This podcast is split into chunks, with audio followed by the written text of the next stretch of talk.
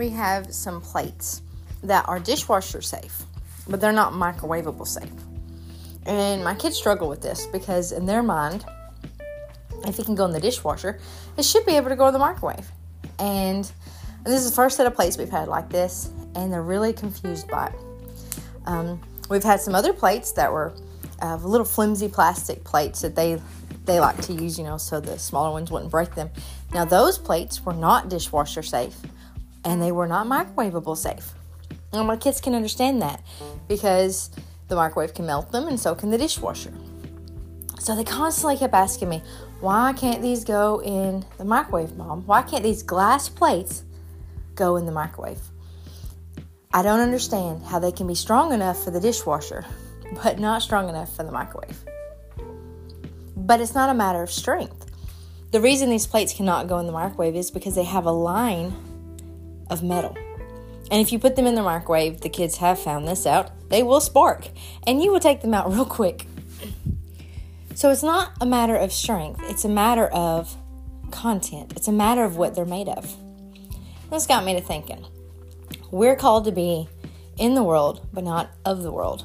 We're called to be wise as serpents, yet gentle as doves. We're called to be in the world, but not of the world. We're called to be like those plates. There's just some places we can't go.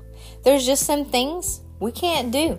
And it's not a matter of strength. It's not a matter of I'm not strong enough, I can't handle that. No, I can absolutely handle it. It's a matter of the thing that I contain, the Holy Ghost inside of me. It's too powerful for that. It will literally spark up if I go there.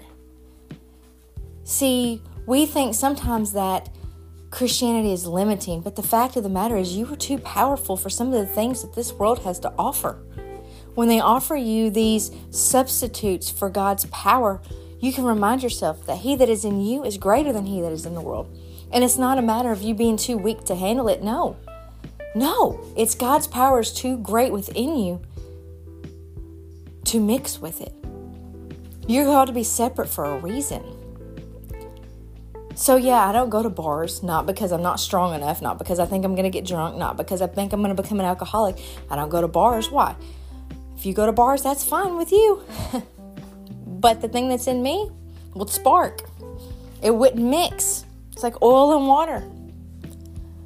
There are other things, though, things that are maybe less noticeable that you might be allowing yourself to get into that doesn't really mix with what God's given you either. How many of you have ever struggled with anxiety or, or depression or anger, fear? Now, all of these things, they seem like ordinary human things that we would face.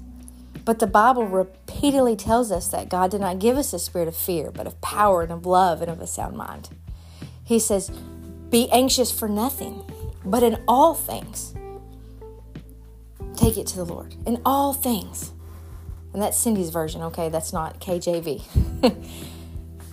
in all things, we have to look to our Savior. We have to look to the power that's in us to overcome these things because the world will say this is just something you deal with. You learn to maintain your anxiety. You learn to to meditate and do yoga and you learn to do all of these things and there's nothing wrong with any of that. I enjoy doing yoga. It helps my hips. But I'm not doing yoga as a de-stressor.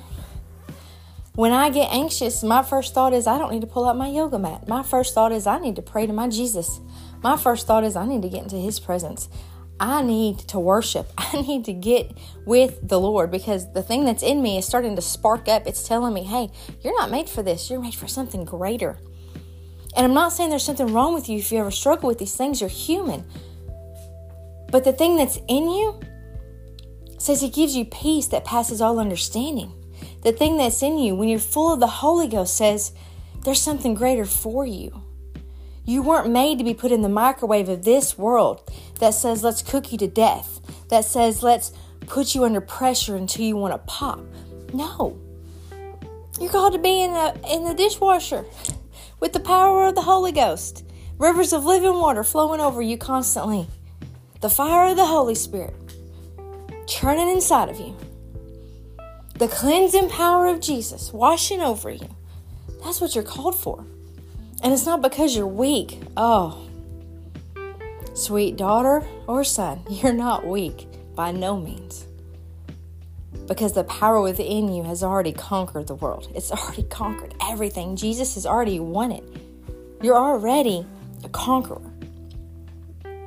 So straighten your crown, pick up your holy armor, and remind yourself it's not because you're weak that you don't tolerate it, that you don't handle it the way the world does, that you don't let them put these labels and push you down back into a box. It is because you are full of the Holy Ghost. It's burning up inside of you. And if you tried to keep it quiet, just like Jeremiah, you'll say, It's like a fire shut up in my bones, and you won't be able to withstand it because the power within you is greater than any power of this earth.